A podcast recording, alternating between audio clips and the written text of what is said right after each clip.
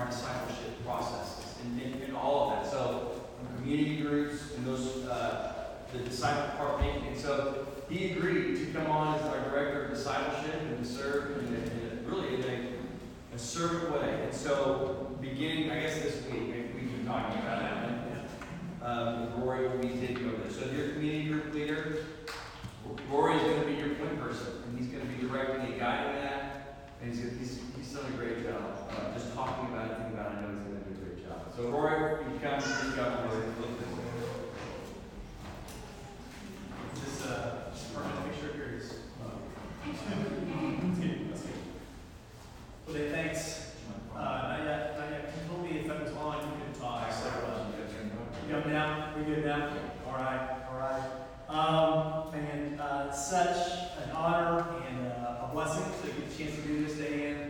Uh, thanks for trusting me with this opportunity. Uh, my wife and I, Shannon, uh, have loved, uh, being a part, uh, of the Oak family since, what, since March? Uh, right, we're, we're getting to know some of you guys, many of y'all probably just know us by our decibel level as we come in here. Um, uh, we've got four other, uh, little munchkins who come with us, uh, Ruth and Rex, who are eight, and then we have Molly now, and Hut, who are six. Uh, so, um, man, excited about this next step, kind of deeper into, uh, what God is truly doing here at Central Hope. And so blessed by, uh, the community already, the leadership, uh, that uh, we get a chance to be under. And so, uh, the chance to be, uh, part of, uh, this family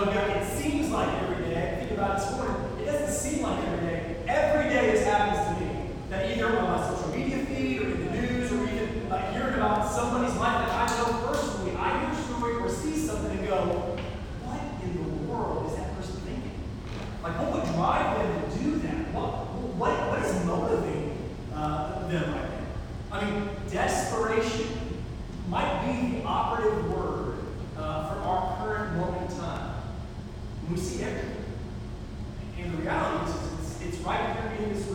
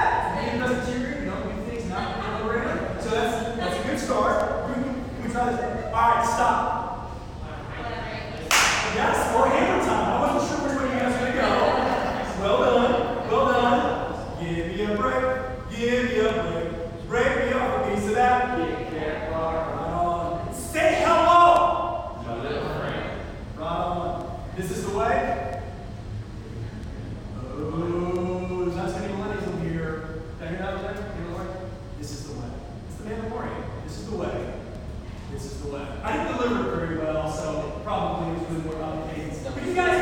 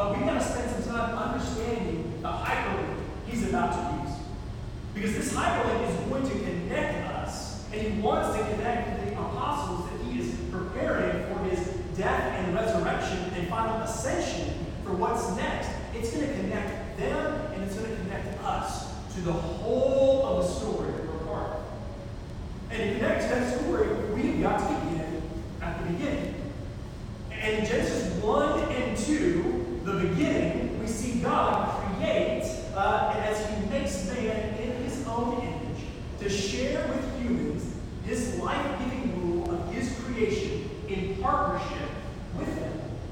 Where God reigns, life happens. And the primary way that he wants to reign in his creation is through a covenant partnership with human beings as his image bearers. He says, Be fruitful, multiply, fill the earth, subdue it, have dominion. And then what he does is God rests. He rests not because he's tired or sleepy, he's God. He rests because he's no longer the only one doing the work.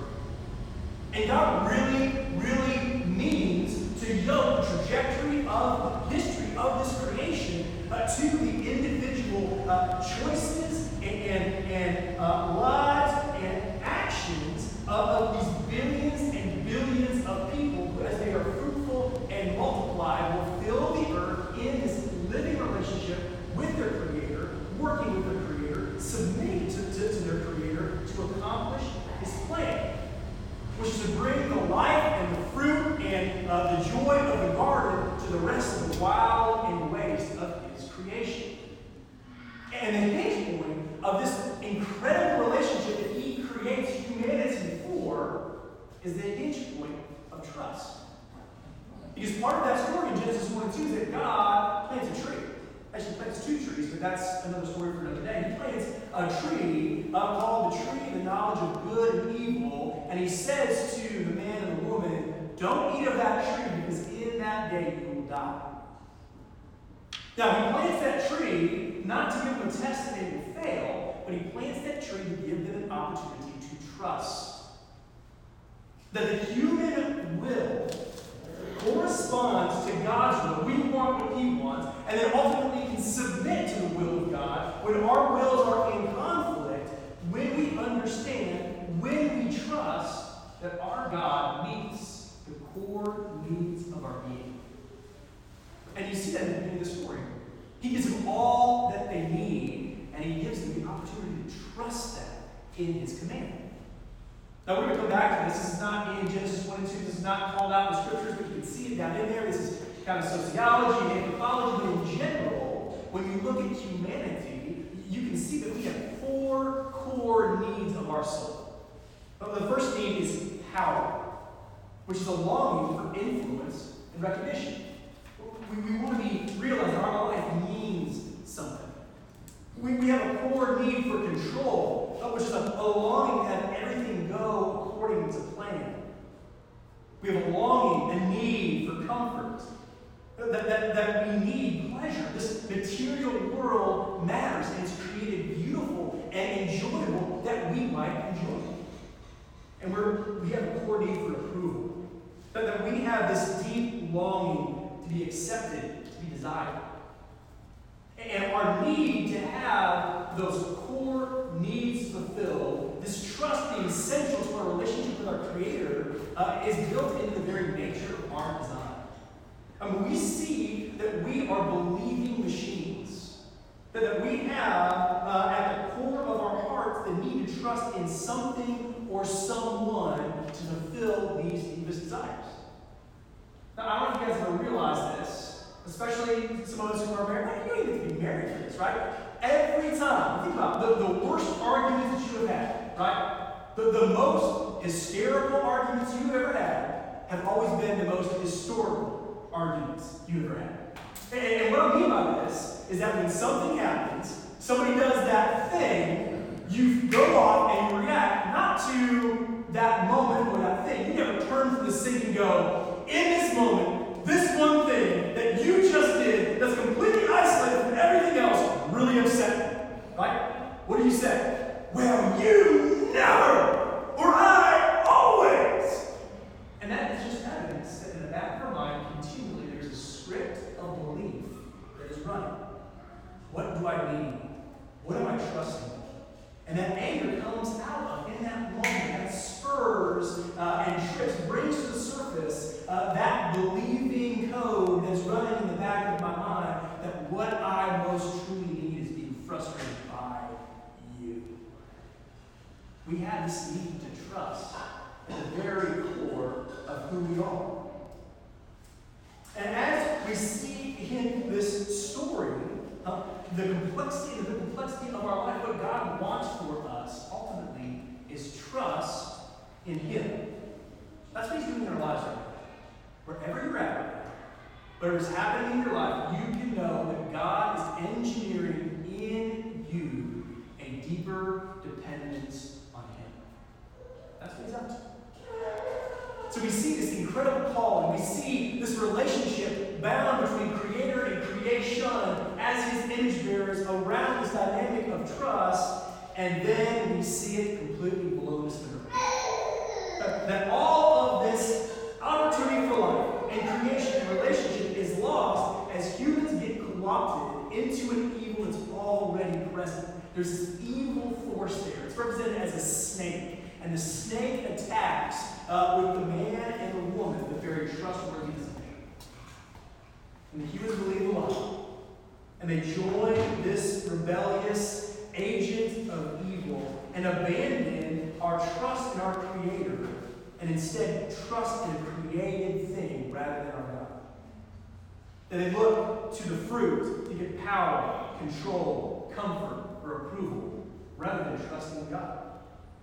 And what results is chaos and destruction where relationships are broken, where what they were created for to be fruitful and multiply is frustrated uh, and, and, becomes painful, uh, where creation itself is corrupted.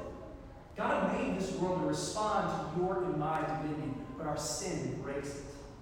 And these corrupted image bearers then in this story combine to form corrupted systems and governments that drive destruction even deeper. We point the finger at God and evil in, our world. How could loving God allow this? The reality is, is that the fingers need to be pointed at us.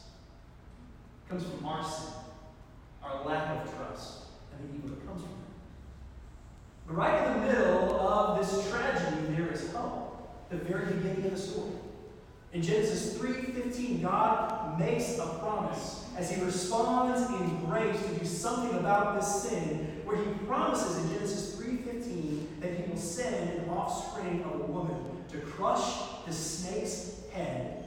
And as he does so, he's going to receive a wound that is uh, somehow injurious, fatal to him as well. And the snake crusher then, from Genesis 3 on, becomes the central character in the story that the Jews were living their life around. The whole of the Old Testament. I mean, you see, first of all, in this, that God's plan to bring about his life-giving reign and rule through a human being still remains. That's still plan. Just the pain increases significantly.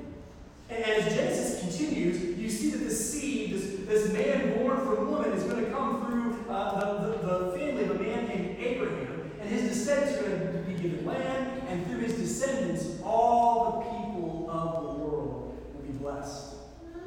The story continues then through Exodus uh, on through Deuteronomy, uh, where Abraham's people become a great nation uh, called the nation of Israel, and they're freed from slavery in Egypt, and then pointed to the land that God is giving them through a man named Moses. And along the way, God gives his people laws on how they need to live in that land so that the nations will see God's greatness and come to them for blessing.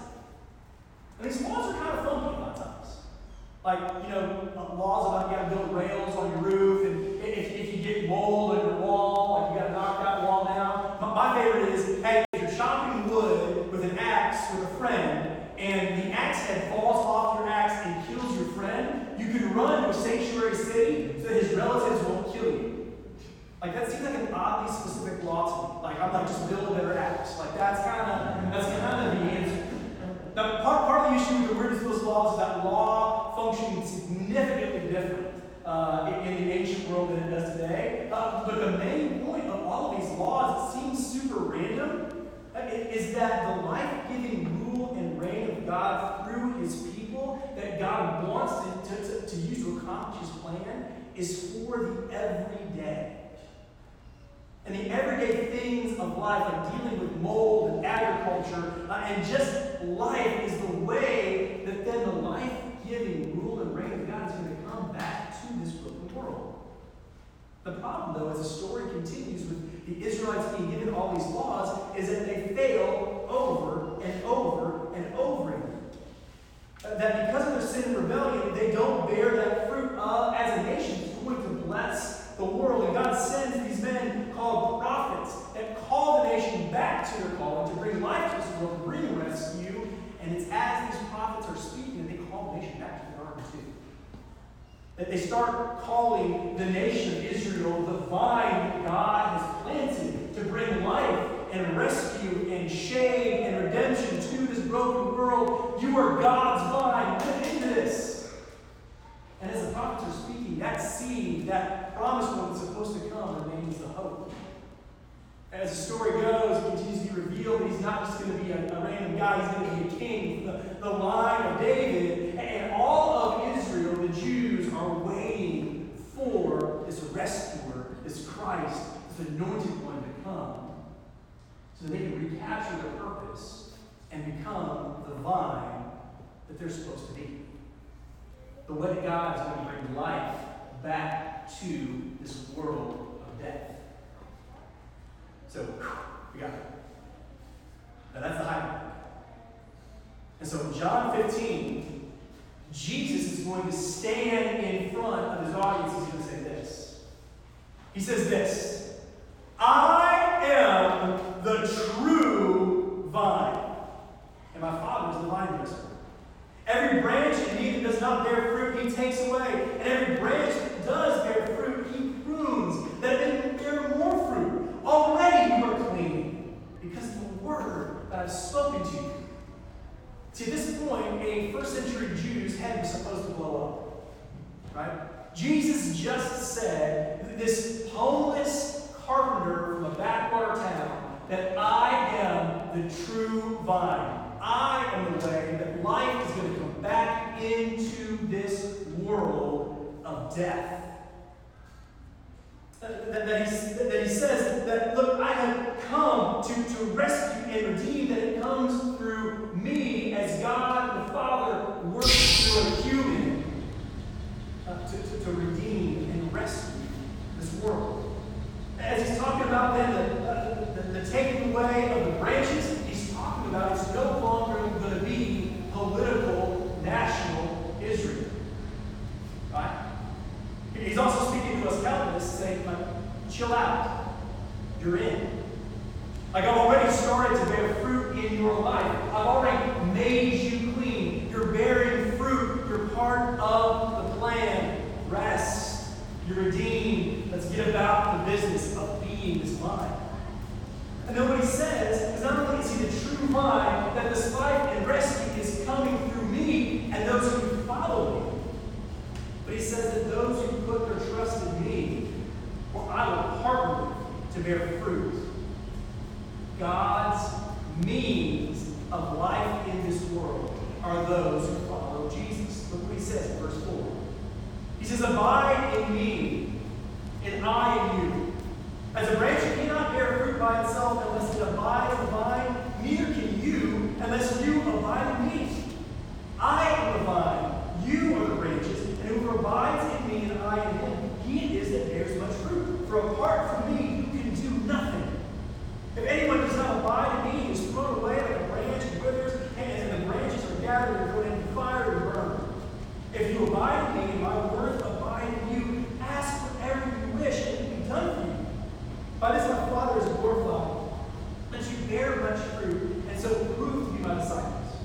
As the Father has loved me, so I have loved you. Abide in my love. If you keep my commandments, you will abide in my love. Just as I my Father's commandments and abide in his love. These things I've spoken to you, that my joy may be in you, and that your joy may be full. This is my commandment, that you love one another as I have loved you.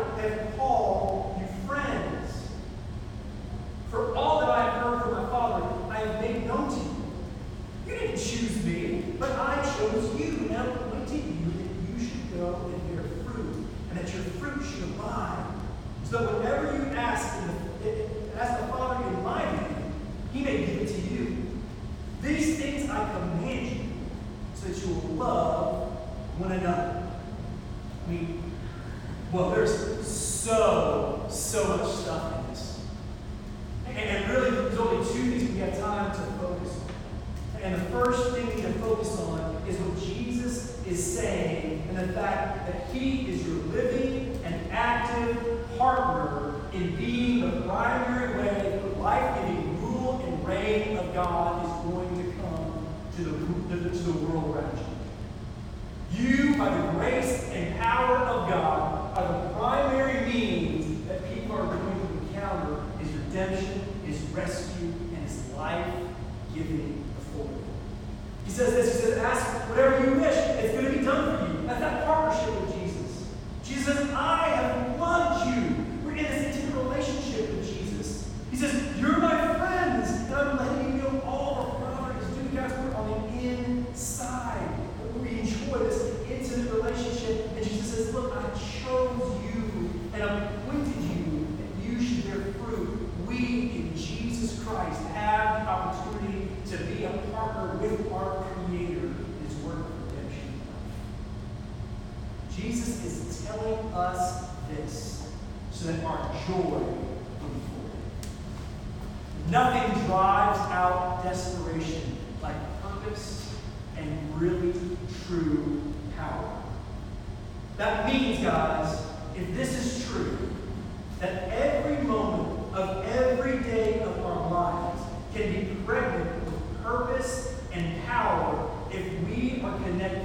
Jesus as our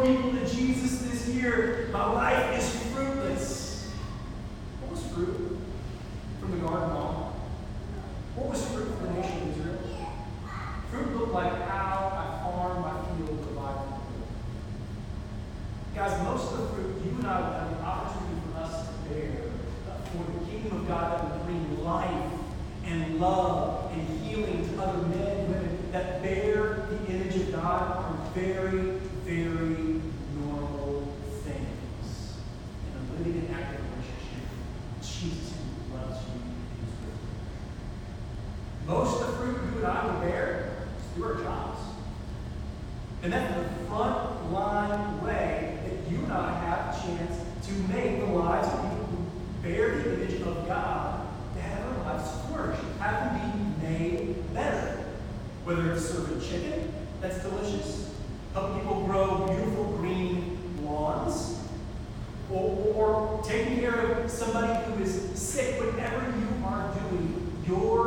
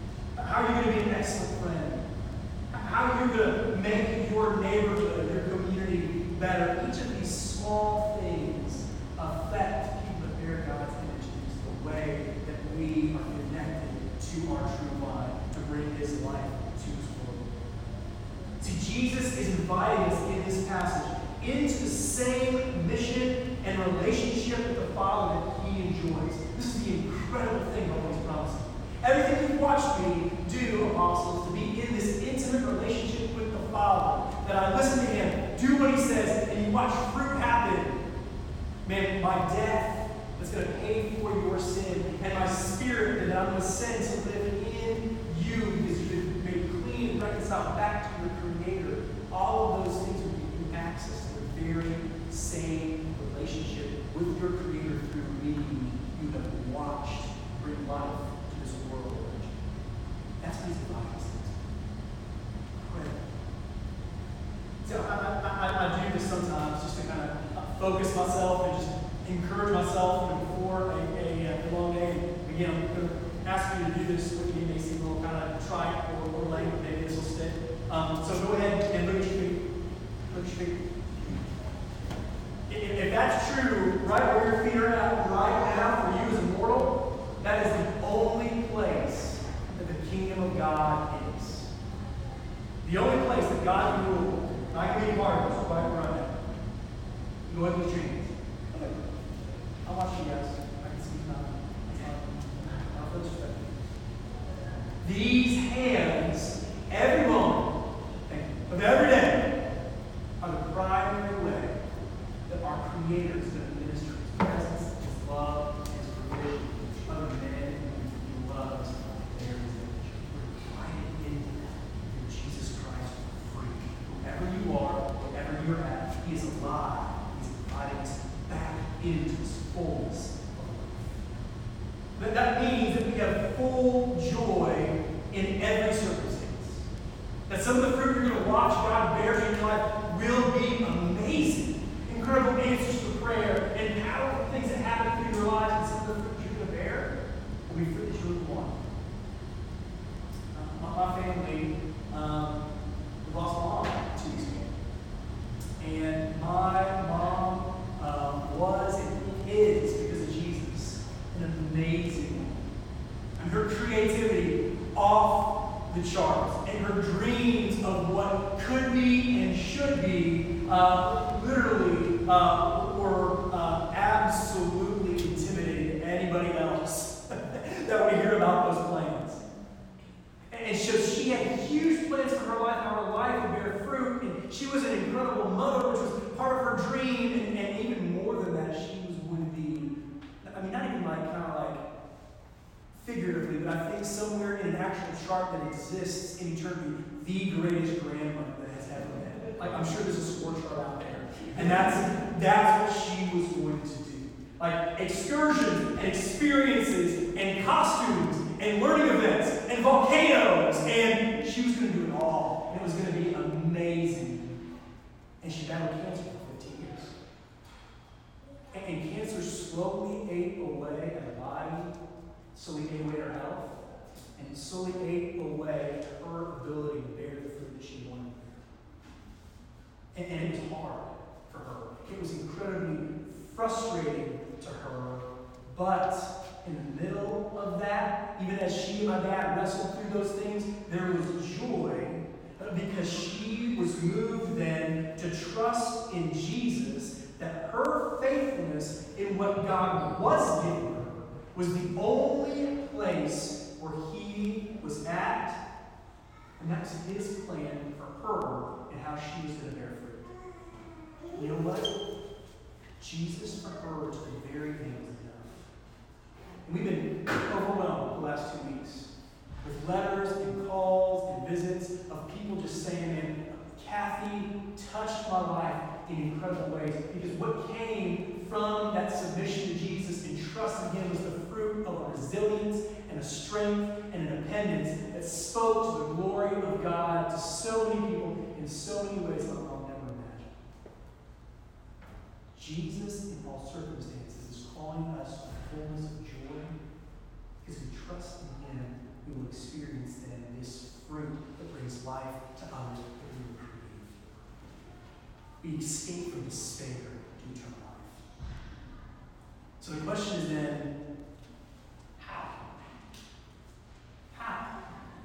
If this is the promise, how do I get access to that? And so often we just kind of leave it hanging and be like, Jesus says this, which is true, and He's gracious to deliver. Many of us have, have touched that and experienced it, but Jesus right here gives us the manual. And He says the way to bear this fruit, the way to enter every moment of your day into this eternal life is to abide. And I hate that word. I don't know. It, it's just, I don't know, I hate it. I could be the only one.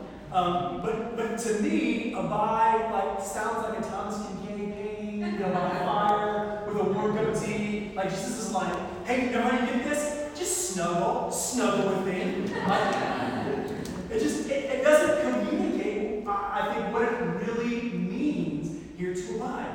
Uh, it's being translated by smarter men than me, so I'm sorry for my uh, dis- disdain. Um, but, but it's translated from the Greek meneo, which means to wait, to remain. And I think what it really means to abide is not just kind of cozy up and be comfortable at level of Jesus. What it means to abide is a moment by moment, guts ball fight to trust that Jesus is the satisfaction of my deepest needs. That's what means to abide. That Jesus says to abide in Him and abide in His love, and if you will just do that, fight to trust that He's the satisfaction of your deepest need, you will bear fruit. It's going to happen. Kind of sounds a little bit like something that I have been familiar with.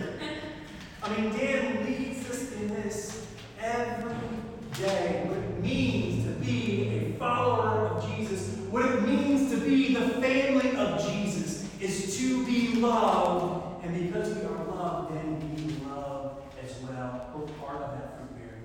Here's the reality, and here's the difficulty with the Bible. That if what it means to love, as we define it here at Central Hope, which is to meet somebody's need, it is actually far harder to allow ourselves to be loved by God and truly loved by God, for He is the one that's meeting our deepest needs than we actually think. And I struggle with that. I fundamentally, on a moment by moment basis, do not believe that I really have what I need in the living person of Jesus. But that's the promise of the good news of the gospel. That through the life, death, and resurrection of Jesus, when it comes to my need for power, well, Jesus is the one that recognizes me, not because I'm awesome, not because I am beautiful, but because I'm made in his image, and he is the God of love, and the God who spoke light into, in- in- into existence, also knows the number of hairs on my head. Oh. I am recognized by him, and therefore I don't have to have the recognition of others. When when it comes to control, uh-huh. and things go according to my plan, Jesus is the one that's in control, and He loves me. I can trust Him. In Him, I have all the control that I need. When it comes to comfort, the reality is that Jesus is alive, and by the Spirit ministers to us our deepest needs, the pleasures of life around us, and Jesus, knowing Him, being with is always enough and better than anything else we might choose to pursue. When it comes to approval, huh, Jesus, by His grace, not because of anything I've done, in my sin, in my grossness, Jesus loves me unconditionally, and He delights in me. We must fight the fight of faith to abide, to remain in that provision of our deepest needs. We're going to live in this fullness of life, connected to the true vine, being the branch that bears fruit. I mean, think about it. What is it that keeps you from bearing fruit in your life? What is it that keeps you from doing the things you know you maybe should be doing?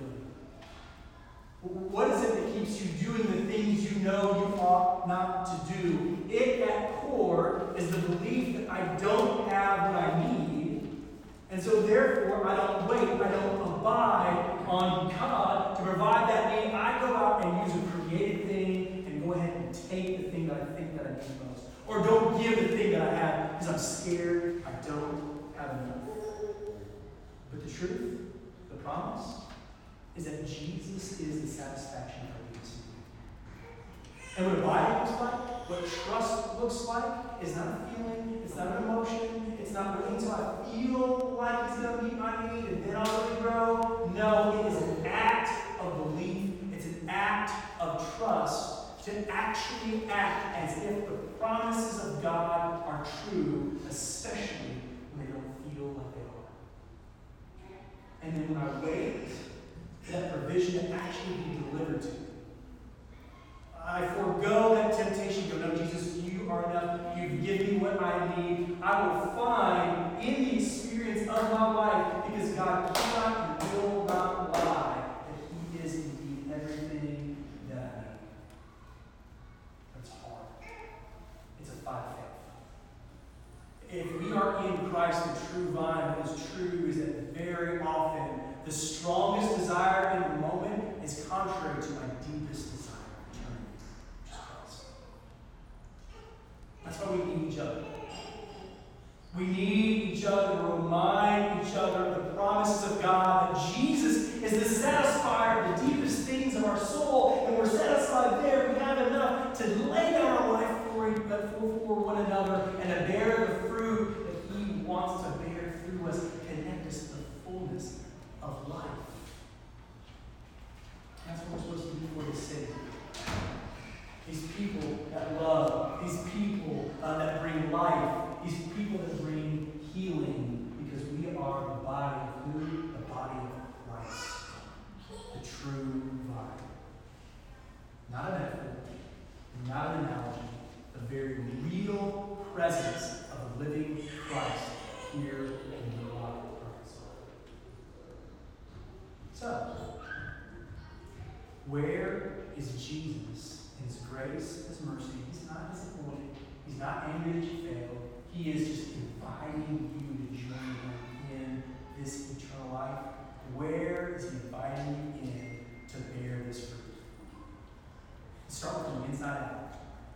Where in my heart? Then where in my home? Then where at my job? Then where in my community? Where is he calling me into being a source of life and blessing? And how is he what I need to actually follow him? In life, it is hard. And he is faithful, and he is true, and he is present, and he's given us one another that we might bear this fruit, that we might know his joy, and our joy may be full. May he is good. Let's fight together and trust him. It's hard. Me pray. Thanks for this chance to be in this Jesus, um, man, you would do everything necessary to give us access to your plan your power and your presence because of your great love and mercy and faithfulness is incredible. You are good, you are glorious, you are great. We, we don't